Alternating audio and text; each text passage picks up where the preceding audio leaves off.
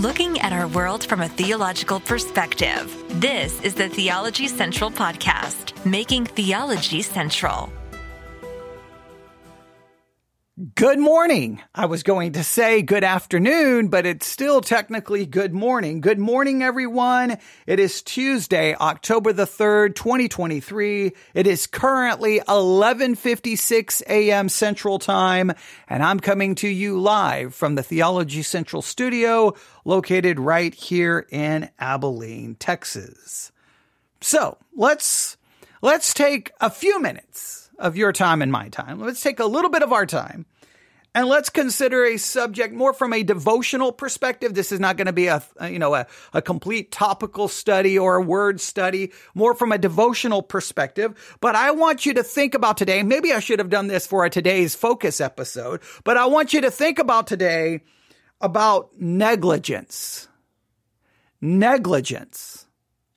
Negligence is defined in the following way. Negligence is a failure to exercise appropriate and or ethical ruled care expected to be exercised amongst specified circumstances. All right, that's kind of a, a lengthy definition. Let's try that again. Negligence is a failure. We can just start right there. Negligence is a failure to exercise appropriate and or ethical ruled care expected to be exercised among amongst specified circumstances.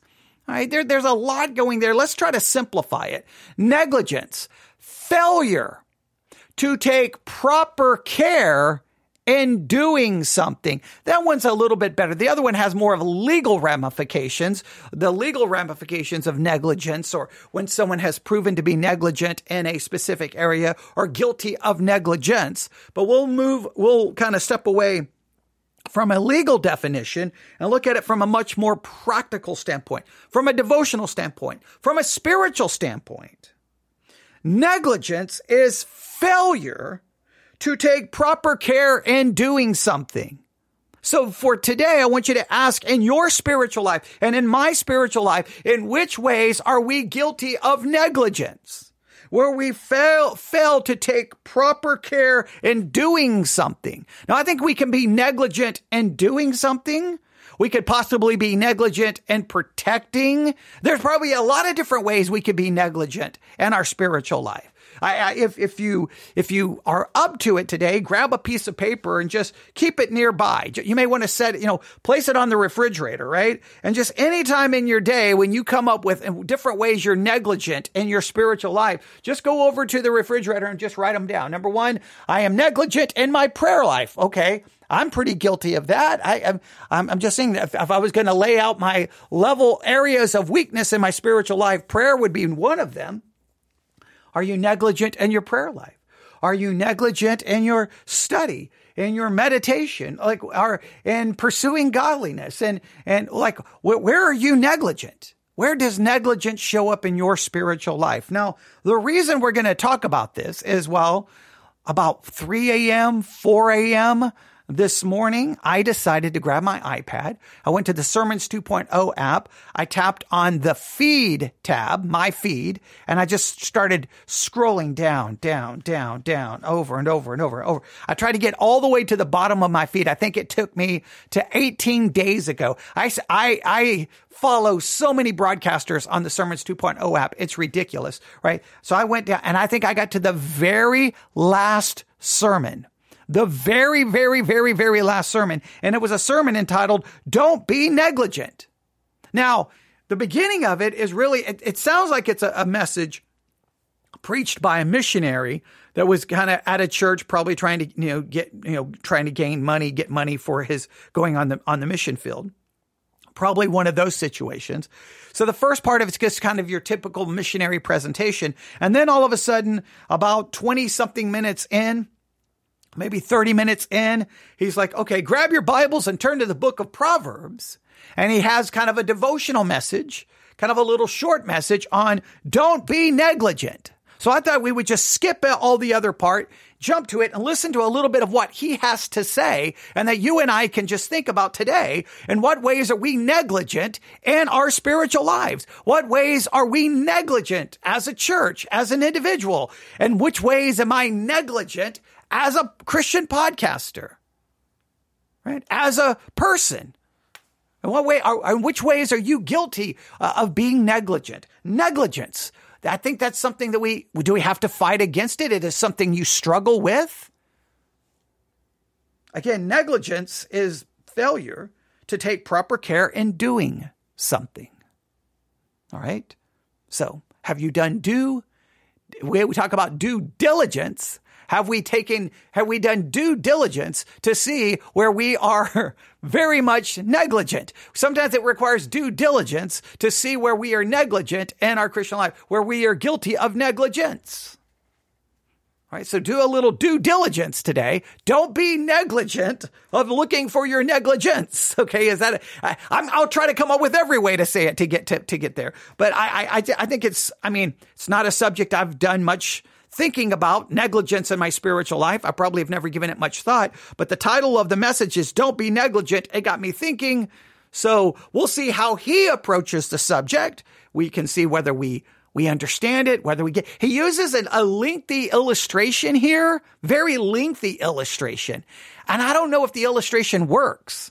You, you can give me your feedback on his illustration. It's a long illustration. It seems like it just lasted forever. Now, of course, it was like three or four in the morning. So I was probably, you know, falling, you know, going to sleep, waking back up, probably listening to it. But you can tell me, you can tell me if you're like, oh, that's a, that illustration was very convicting. I think I kind of felt it's kind of funny I don't know. I kind of went back and forth. You can you can let me know. Are you ready? Here we go. Let's go listen to this. Don't be negligent. And we're gonna we're, we're gonna we're gonna critique, analyze, but we're gonna really use it as for us to just getting you and I today to just look at our Christian lives and go, where am I where am I negligent in my Christian life? Where is negligence prominent in my Christian life? Let's see what how this was covered I don't know when this sermon was preached. Well, I know, I know it shows up 18 days ago in my feed. Uh, so it, maybe it was 18 days ago when it was posted. But yeah, I mean, it took me forever to get to the bottom of my, uh, my, my feed there on the Sermons 2.0 app. But you should be following as many people as possible there so that every day when you click on uh, the feed tab on the Sermons 2.0 app, you have spiritual food waiting for you every day. So you really should. You should be following so many different broadcasters. All right, here we go. This evening, I'd like to look at uh, Proverbs chapter 24. Proverbs chapter 24.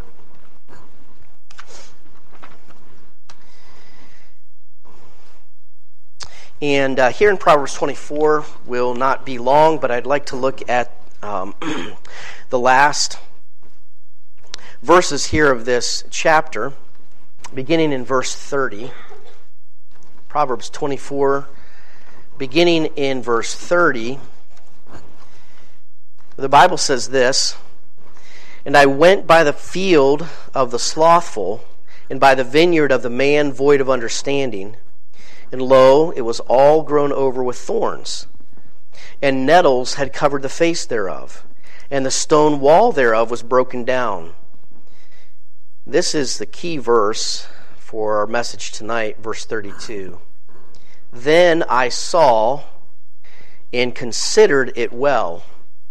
I looked upon it and received instruction.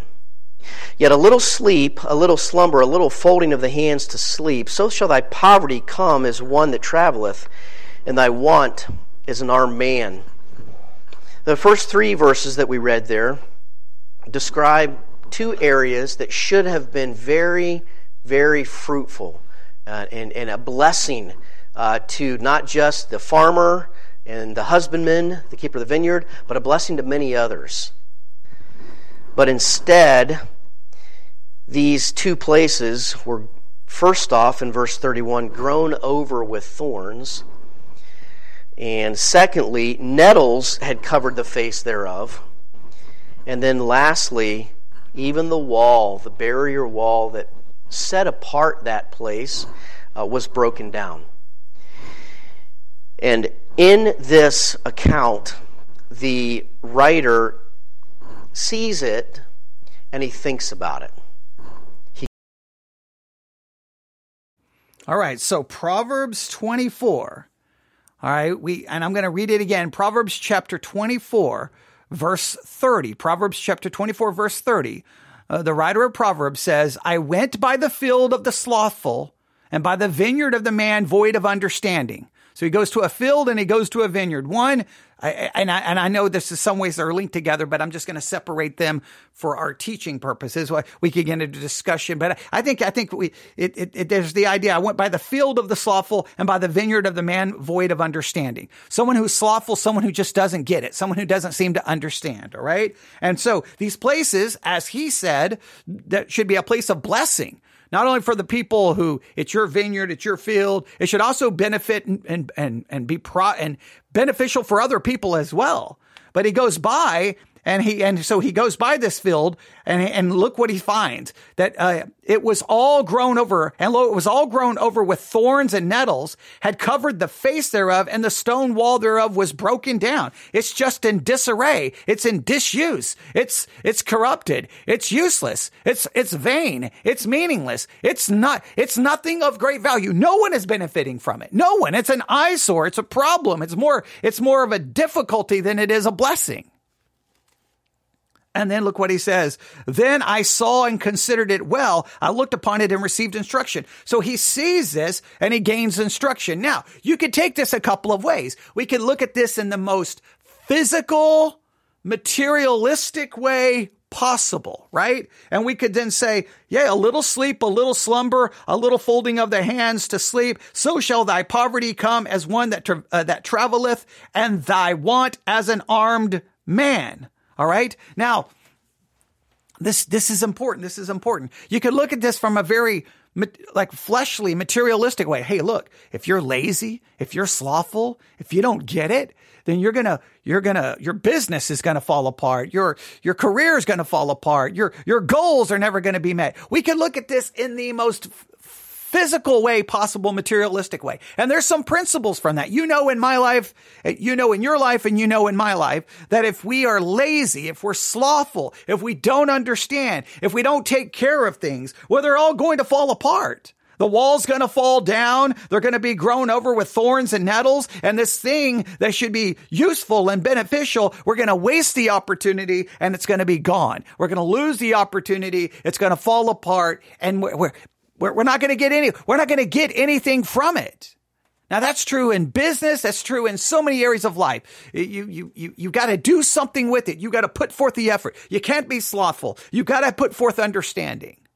So, so we, we can get that. We can understand that from a very fleshly perspective. But I'm going to, and you can, now we could talk about this hermeneutically. We, we could talk about this hermeneutically.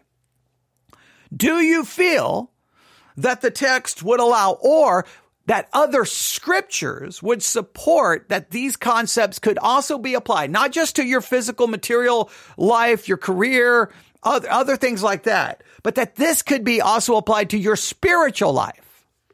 That spiritually speaking, if you were if you, a little sleep, a little slumber, a little folding of the hands, if you become complacent, if you become apathetic, if you become negligent in your Christian life, right? You're not really, in a sense, working on the field, working on the vineyard. You just become lazy. You become lax. You become complacent. You become apathetic in your spiritual life. Then spiritually speaking, poverty will come.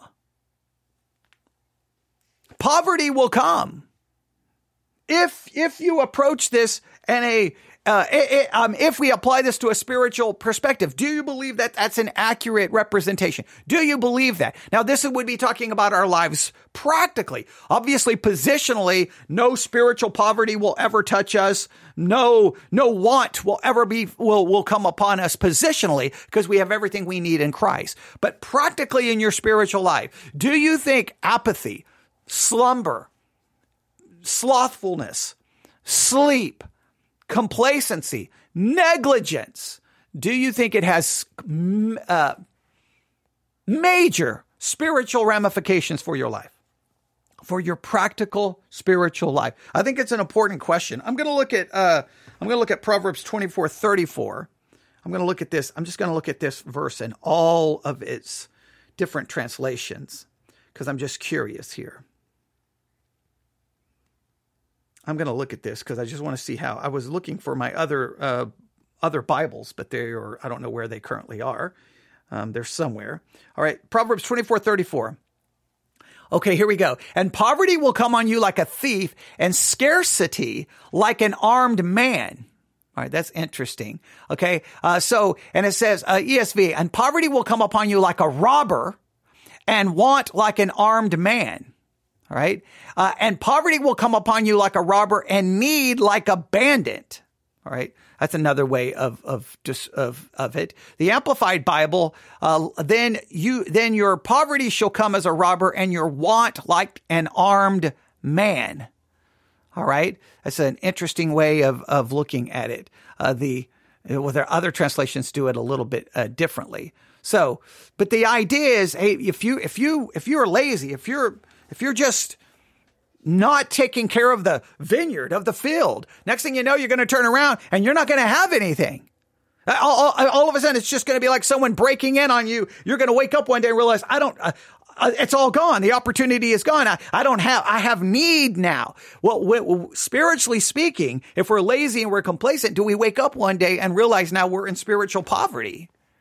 That we're lacking what we need as a Christian. We, we're hurting ourselves.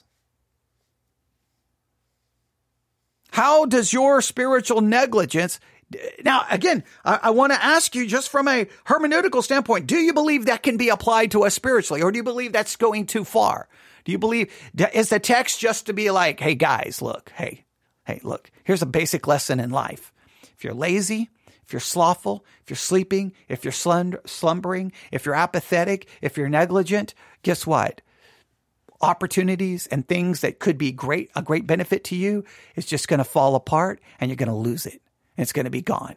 And you're, and you're going to wake up one day realizing now that you're, you have a need because you were not, you did not show the diligence that you should have. Is it just a very fleshly, materialistic uh, lesson, or is there a spiritual one? Now, you we would have to probably we would technically need probably other scriptures to sh- demonstrate that the Bible elsewhere elsewhere seems to say that we need to show diligence in our spiritual life. I know as a newborn babe, you're to desire the sincere milk of the word that you may grow thereby. Well, that's, if you're gonna, if you're gonna grow because of the milk of God's word, you're gonna have to have, you can't be, you can't be slothful. You can't be apathetic. You have to put forth diligence. Study to show thyself approved. I know other translations, I think it says be diligent or something along those lines seems to carry the same idea. So I think maybe we could prove it with other scriptures. Let, us see what he does with it. He considers it. He looked upon it and he received instruction. Just seeing that neglected field taught him some things. And so this evening, briefly, I would like to consider from this passage and a few others the danger of neglect. Heavenly Father, we thank you for this time together in your house. Lord, I thank you for this church, Lord, and its love for each other, its love for the lost in its immediate area. Lord, its desire to see churches planted in its Jerusalem, Judea, and Samaria. And then, Lord, certainly its reach to the uttermost. So we pray, Lord, here and look into your word this evening. I pray that we would, similarly to the writer, take instruction. If there's some area in our, our life that you bring to our mind that's been neglected and needs tended to, in Jesus' name we pray. Amen. Here's a brief essay. Can you name me? I was never guilty of wrong action, but on my account, lives have been lost, trains have been wrecked, ships have gone down at sea, cities have burned, battles have been lost, and governments have failed. I never struck a blow, nor spoke an unkind word, but because of me, homes have been broken up, friends have grown cold, the laughter of children has ceased, wives, have shed bitter tears. Brothers and sisters have forgotten each other, and fathers and mothers have gone broken-hearted down to their graves. I have intended no evil, but because of me, talent and genius have come to nothing. Courtesy and kindness have failed, and the promise of success and happiness has yielded sorrow and disaster. I have no sound but my silence, no children except grief and disaster. You may not on the instant call me by name, but surely you are personally acquainted with me. I am neglect.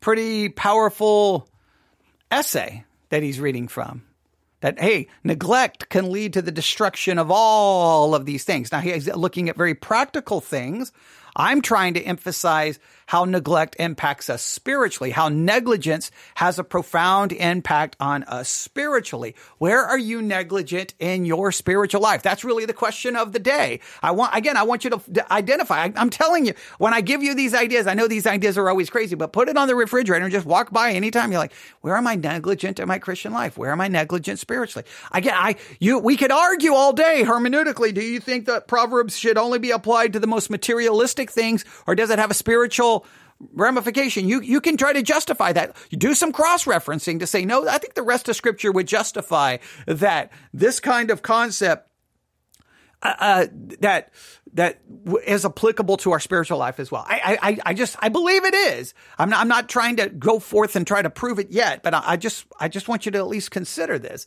I put it this way: whether this text should be applied to the spiritual aspects of our life or not, I do know negligence, as much as it has profound negative consequences on maybe your career, your life, your family, all these other things, it definitely, I, I know just, just logically, then it would have a, a profound ne- negative ne- uh, impact on one's spiritual life as well. But I want you to identify those things today. I, I really want you to, every time you walk by the refrigerator, okay, yeah, Neg- negligent in this way negligent in this way. If you if you think about it, it says a little slumber, um, a little.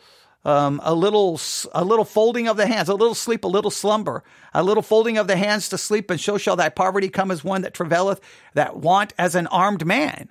Well, we, we, we are to be alert. We're to be vigilant. We are not to be negligent. We're not to be slothful. We're not to be apathetic in regards to, well, we have an enemy named Satan who roams about like a roaring lion seeking whom he may devour. I think that's a good cross reference. That could lead us to spiritual poverty.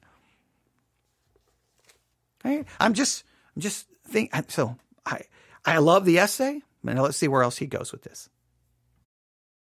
A couple, uh, well, it was about a year ago. Uh, our family was out in Lancaster, Pennsylvania, and uh, we had been out there for a family camp. Really enjoyed our time and then uh, that camp, I believe, ended Friday morning. And Friday afternoon, we drove to uh, some friends uh, from college. We're also out there at the same time. We're going to spend Friday evening together and have a cookout. We had a great time.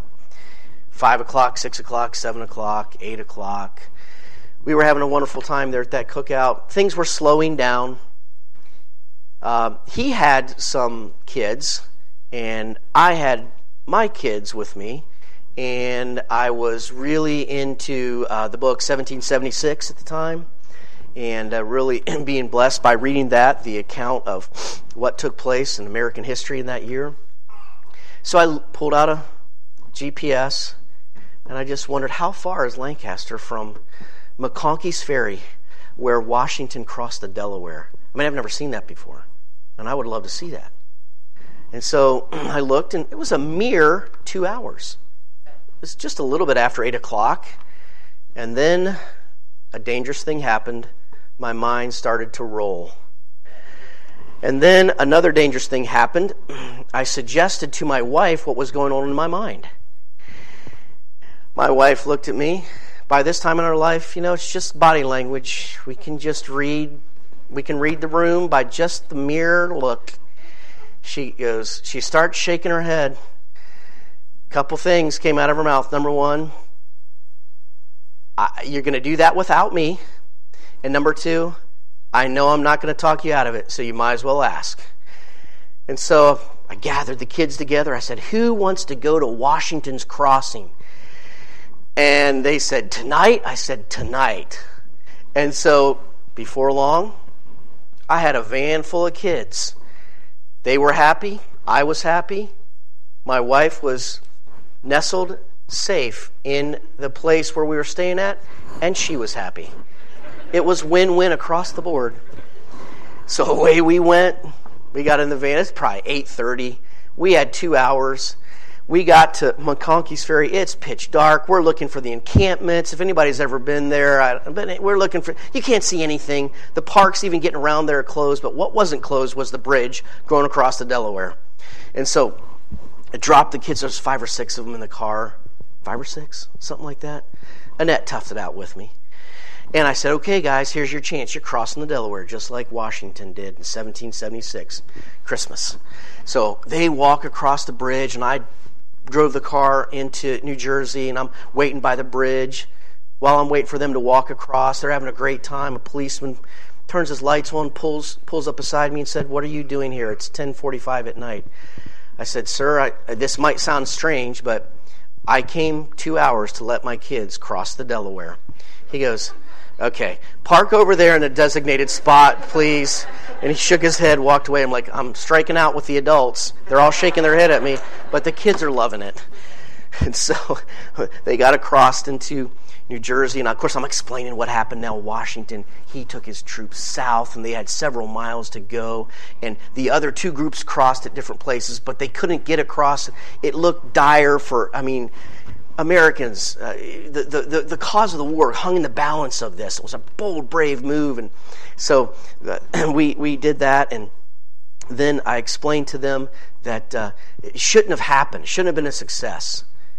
But the Hessians who were guarding Trenton at that time were being led by Colonel Rahl, R A H L.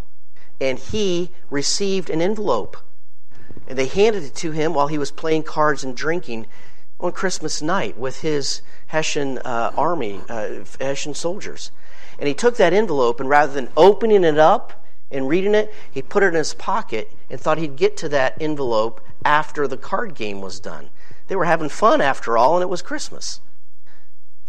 He neglected that envelope to the detriment of his small um, outpost, his guys, and his own life. Colonel Rahl died that night. Washington's army made their way down. It was almost daybreak by the time they got there, almost the time that we were there. Uh, made, made his way down there, and Rahl and the Hessians were overrun by Washington's army, and it was just enough, just enough to tell the uh, the the freedom fighters that you know what, we can do this, we can beat them, and it wasn't a huge victory. But it was a moral victory that they took with them through that wintertime. And a lot of it pointed to the neglect of one man to heed a warning just in time. Now that okay, I must have missed that part because I, I, remember the story about the kids. I mean, I think the story is is pretty cool. Like, like, all of a sudden in the middle of the night, you're like, hey, we're two hours away. Let's just go, right? Let's just go and, and let's go have this adventure. That's awesome. That's cool. I love that, right? That's awesome. And then the kids get to cross the Delaware. That's awesome. All of the story is great. I didn't didn't catch the negligent part, but then now hearing it now, you know, not at four o'clock in the morning. So now now it all comes together there's a little bit to that. The man received a warning. The general received a warning and he neglected it. He neglected it. So we could, we, that's another thing we could write down if we're going to talk about all the different ways we could be negligent in our spiritual life. Are we negligent to heed the warnings from scripture? Are we negligent to hear the warnings from our own self? Are we, are, are we negligent to, to the, to the warnings? I know I'm negligent to plenty warnings, aren't you? I mean, I all, all the time. I mean, I, I I think we all are. So so there that he's got a he's got a great illustration there that actually fits. He shows about uh, the dangers of negligence, and in this particular case, it led to death. It led to destruction for that that particular general and his troops. Okay, and and made, and not a maybe a, a significant point in the Revolutionary War. Well, let's see how he continues and what else he does with this. Well, that's all for that illustration, but I will finish off by saying after we crossed the Delaware, I looked at the kids and said, Who wants to see Independence Hall? hey, why not? So why not drive into downtown Philadelphia at about I don't know, 12:30 in the morning. What could go wrong? So we drove them down and they got their picture by Independence Hall and we had a 2-hour drive back. The kids were getting hungry and I didn't want that. So I said, "Who's had a real authentic Philadelphia cheesesteak before?" No, we haven't. Oh, so we go off to Pat's and Geno's uh, right downtown Philly. You know what? Everything else might be dangerous, but you're safe if you're at a cheesesteak uh, place in Philadelphia at 12:30 in the morning. We can attest to that. So we went back, and now they have a great story of adventure to tell. And my wife can't share that story. She and she said it's okay. the story of neglect cost the Hessians that victory and cost many lives. Here in our passage, neglect has cost this field and this vineyard the ability to produce what it was meant to produce. It wasn't um, sabotage, it wasn't arson, it wasn't uh, some deliberate act, it was simply neglect. Neglect can sneak up into us and onto us and into our lives so subtly, which is, I think, why we have in this passage the reminder to consider these things, to consider the areas of our life that we have responsibility for or even opportunities with, and make certain that the most important things in life are not being neglected, often at the expense of things that just really aren't that important. And so, as we mentioned here in our passage, there is this Bible truth of this field that was neglected. I'd like to remind us about what took place during the reign of King Josiah. And King Josiah is a young man, young boy actually, when he comes to reign at age eight. And by age of 16, I believe largely through the faithful preaching of Jeremiah, Josiah took a look at the temple of God in Jerusalem and saw it was in a situation of complete disrepair. It had been neglected. And not only had the temple of God been neglected, but the scriptures had been neglected as well. As we mentioned this morning, those so often go hand in hand neglecting God's house and neglecting God's word. And so he said, I'm going to do something about that. And so he said,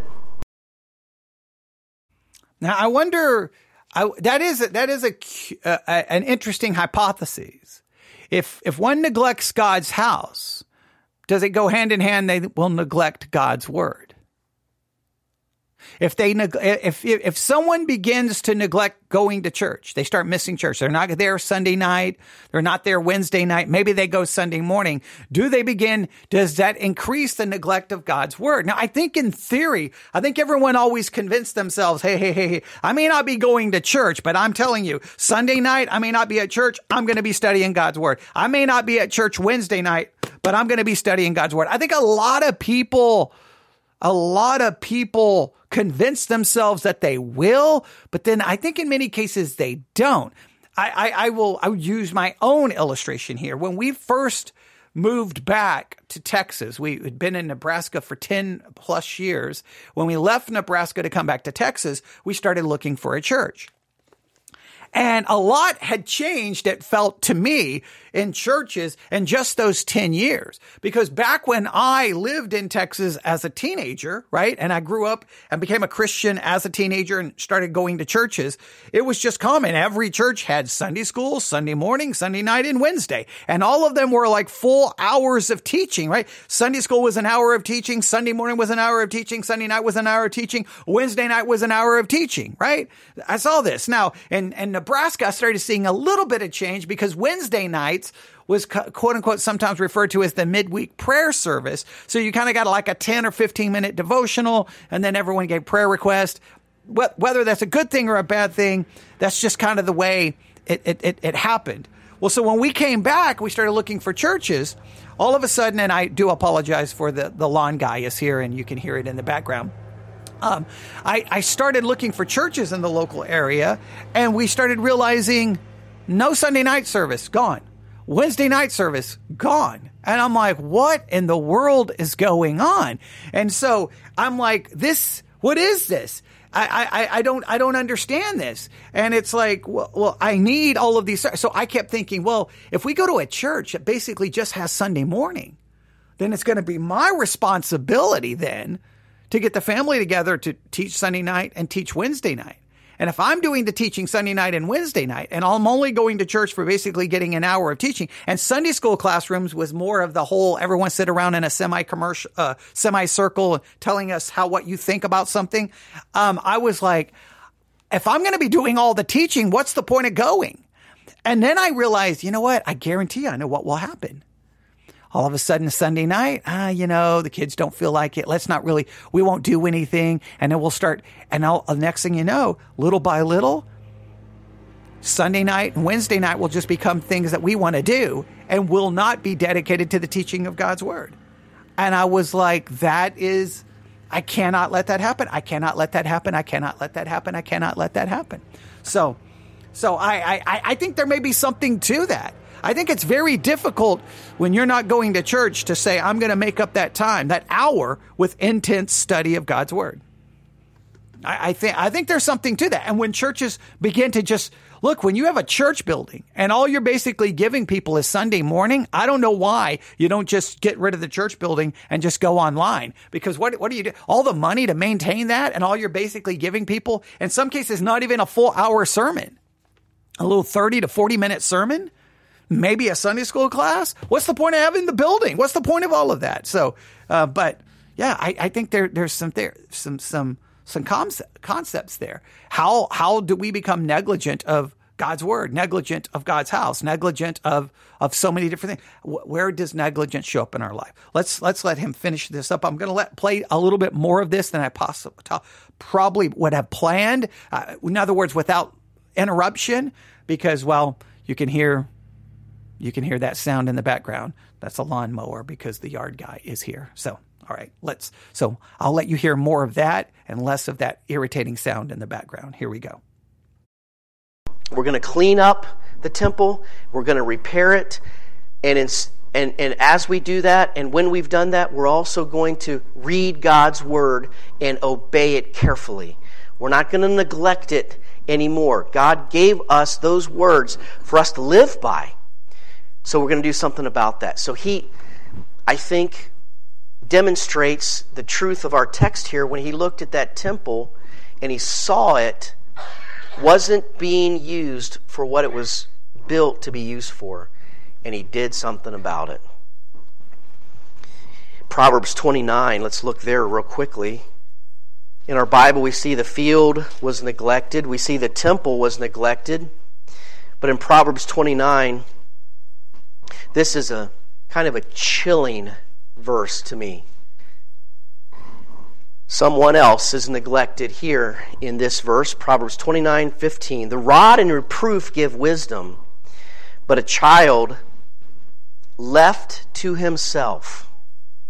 Could we understand that to be a child that is neglected bringeth his mother to shame? Neglecting our children. The Lord uh, drove this truth home to me vividly one day, as years ago. Our oldest daughter, Juliana, got married th- several weeks ago, and uh, we're grateful for that. Took the different kids with me visiting through the years. It was a blessing. We had a family bus route. We, we love that. And different Saturdays, different ones would go with me. Julie went with me one day. She was maybe eight. And Julie likes conversation. And I'm sure in her little mind, all day with dad meant all day with me talking to dad. And you know what? There's nothing wrong with that. But for some reason, that day, we'd visited a lot of kids, and we had a 30 minute drive home. There was a baseball game on the radio that, for some reason, I, in my mind, decided was more important to listen to than to answer my daughter's questions. And she had a lot on her mind. A lot of times, kids do. That's why the Lord gives them parents to help them through those times and to talk with them. But on that day, for some reason, baseball, I, w- I hate to even say it, for some reason that day, baseball was more important to me. And she picked that up, and so she stopped talking. And if this is important, I guess I'll just listen along with dad.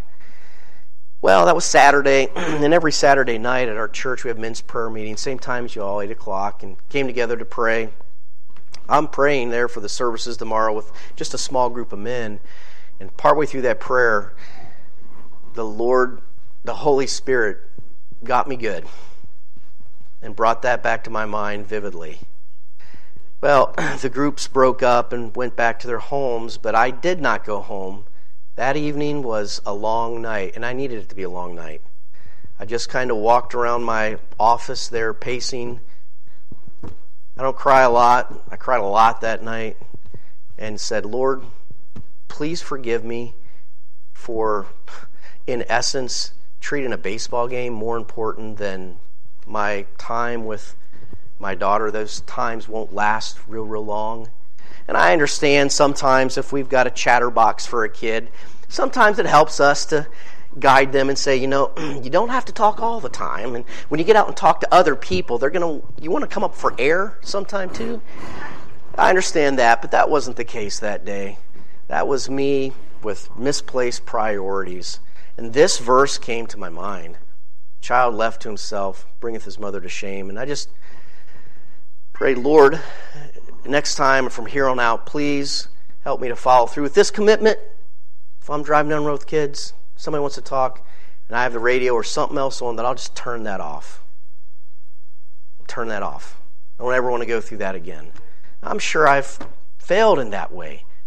But the Lord wanted me to think and consider something in my life that was a potential danger, and that was neglecting our children. Of course, in this context, it's talking about a rod and reproof. It's talking about overlooking things that we need to deal with. And so, certainly, to overlook things that need dealt with uh, is neglect and can bring a mother to shame. But, but it, it also can be spending time and talking and, and understanding priorities in life. And certainly, as much as I enjoy baseball uh, or other sports, to an extent, that's not the priority.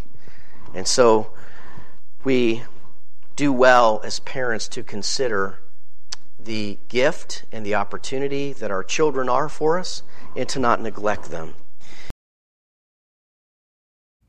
Now, that is some very convicting things because we've all been guilty of, in a sense, neglecting others for our own selfish reasons. Like we put ourselves before others, whether it's a child, it can be any situation. It's about us, us, us, us, us, us, us, us, us, us, us, us, us, us, and we neglect others. Others feel neglected. Others feel like, and because we are, we are, we are making ourselves the priority. So in, in which ways it's spiritually neglecting others? How does that have a profound impact on one's spiritual life? Now, now prior to that, he did say something about neglecting the temple that they were beginning to use the temple for something other than what it was originally built for. I think sometimes as churches, we have to ask ourselves, what are we using this building and all of this, all of these resources we have? What are we actually using it for? Are we wasting them or are we using it for something that we're never, it was never designed for? I think it's, it's there, but that right there is extremely convicting. So if you ever have children, if you ever had children, there's times where you you just put yourself before them. You forget, you, you, you just do so. And so I, we can all say, oh me there but it, it, goes beyond just children it can be any other aspect of of relationship where you put someone else you put yourself before someone else you just think about yourself, you, your need, your want, your desire before anybody else. That's always can be very, very detrimental in, in, in that situation. Turn, if you would, to Colossians chapter 4 and verse 17. Another thing in our lives that uh, we are warned against uh, neglecting is our ministries. And Paul had a co worker named Archippus that uh, needed some reproof. And so in Colossians chapter 4, verse 17, he instructs uh, the church at Colossae to address Archippus in, in this way. Verse 17, and say to Archippus, Take heed to the ministry which thou hast received in the Lord, that thou fulfill it. Archippus, take heed to your ministry. Don't neglect it. Don't take it for granted. Don't get into a rut. Don't just show up on Sunday morning and stand up before the kids or the teens or whatever ministry the Lord has allowed you to be a part of. Don't go through the motions. Don't neglect it. If we neglect it, things that are neglected fall into a state of disrepair. And so when we do something repeatedly, because we should do it repeatedly, the danger is that it just becomes habit and we put it on autopilot and we show up like Samson thought he was going to do after he neglected uh, his vow to the Lord. And finally, it crossed the line where he had no more strength because he just assumed. And we sure do not want to assume in something so important as our ministries.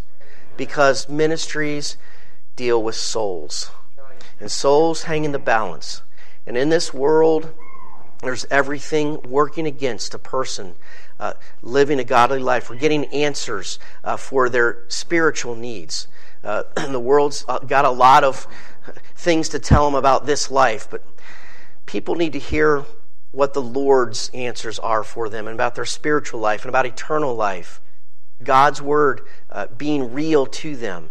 And that is in danger of, of losing its effect if we neglect, just neglect to seek the Lord and to pray and uh, to be ready each time that the Lord uses us in some ministry, not to neglect it.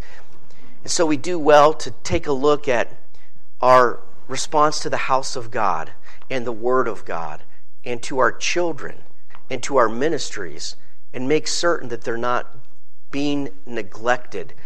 Instead, that they're being tended to, cared for, and loved. The opposite of neglect to tend to, to care for, and to love. In Matthew 25, we won't turn there, but this is the parable of the talents. One man chose to neglect the opportunity that God gave to him. He instead hid his talent in a napkin and never moved forward, never stepped out in faith uh, and a little bit of risk in order to put his Lord's money to work. And so he was called a wicked servant as a result of that because he hid the talent, he hid that time of opportunity away and did nothing with it. It was neglected. And before he knew it, the Lord was back. And that's the same way it is with us before we know it, the Lord will be back, or we'll meet him in heaven before we know it. Last Sunday, we were at a church up in Alaska, and uh, the night before, at about 8 o'clock Saturday night, I got a message from someone back at our church and said, Did you hear about uh, a man who uh, we were in school with, taught some, mid 40s. He was actually in Alaska uh, with his family, um, and uh, they were on a vacation. And he and his son got caught up in a current by a, a waterfall. And his son was struggling, so dad jumped in after him. And son eventually made it to shore, but dad did not. And this man, mid 40s, younger than me, who we knew well, he was a hardy guy, loved the Lord. He is in heaven now. His funeral is going to be on Friday. The Lord will bring those things into our life. These surprising things. And if we just let them pass by without looking on those things and considering them, we can lose, I think, some of what the Lord wants us to remember, and that is the fact that our opportunities to live for Him and to serve Him don't last forever. They don't even last long. And so, how important it is to care for to tend to, to pay attention to the opportunities that God brings into our life and that we grab a hold of them before they simply pass by. Lastly, we know this. The Bible asks, How shall we escape if we neglect so great salvation? Many people don't reject God, reject Jesus Christ. They just do what we heard preached this morning. Almost or later, how shall we escape if we neglect so great salvation? Hebrews 2 3. And so, many people, these Hebrew Christians, were not rejecting God's salvation, they just were neglecting it. But sadly enough, the end result, as we heard again preached this morning, almost gets you to the same place as no does. And neglecting a field gets you to the same place as someone that comes in and just destroys it. The end result is there's no fruit either way.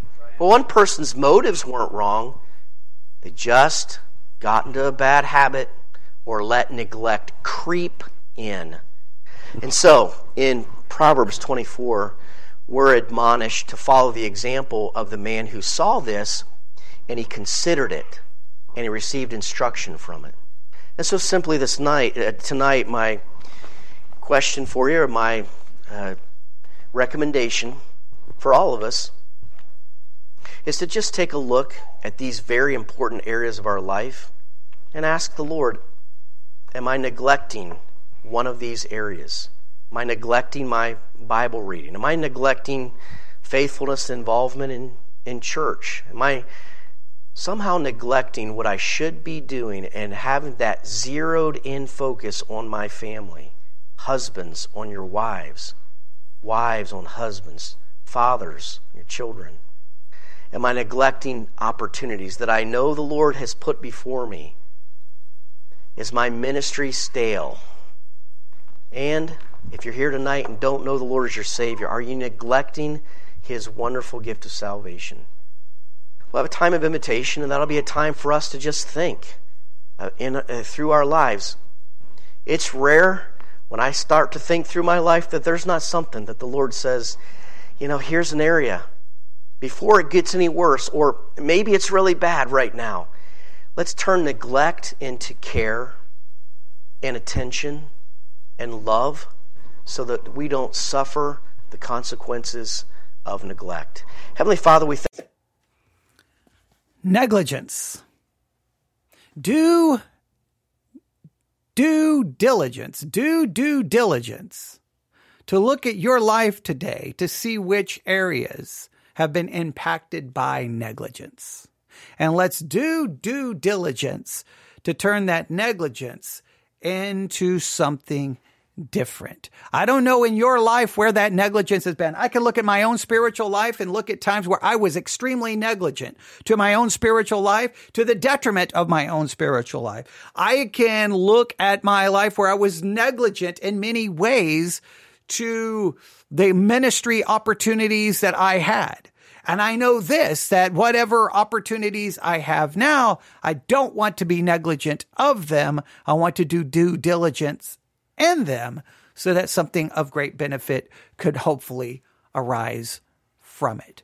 Today, look at your own life. Look at my life. Look at, oh, don't look at my life. I won't look at your life. You look at your life, you look, and I'll look at my life. Let's look at our own individual lives and see where negligence could be a problem. And then ask yourself biblically, hey, does the Bible warn us against negligence? Do not neglect.